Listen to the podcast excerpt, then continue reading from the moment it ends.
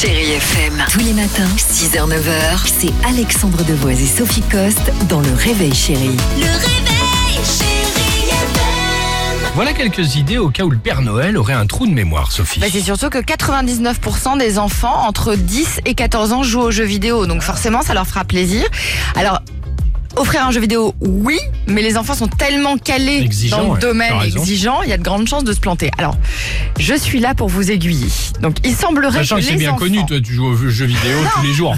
Mais je suis journaliste. D'investigation. Exactement. Donc je suis allée sur le terrain et j'ai mené l'enquête. Alors apparemment, les enfants adoreraient un jeu qui s'appelle Luigi's Mansion 3. Donc en français, ça s'appelle donc le manoir de Luigi 3. Donc Luigi, c'est le grand frère de Mario.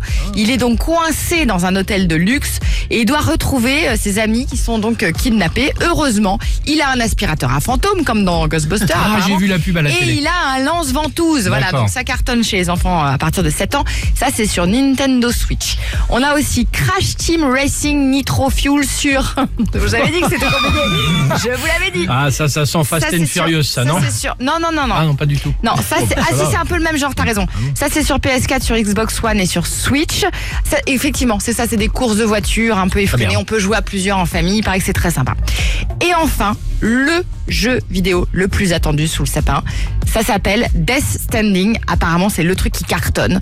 On crie déjà au génie euh, concernant le créateur de ce jeu. C'est un japonais qui s'appelle Hideo Koshima. Alors pour résumer, vous êtes donc dans la peau d'un livreur qui est chargé de parcourir à pied l'Amérique dévastée par une explosion. En fait, c'est une espèce de randonnée semée d'embûches.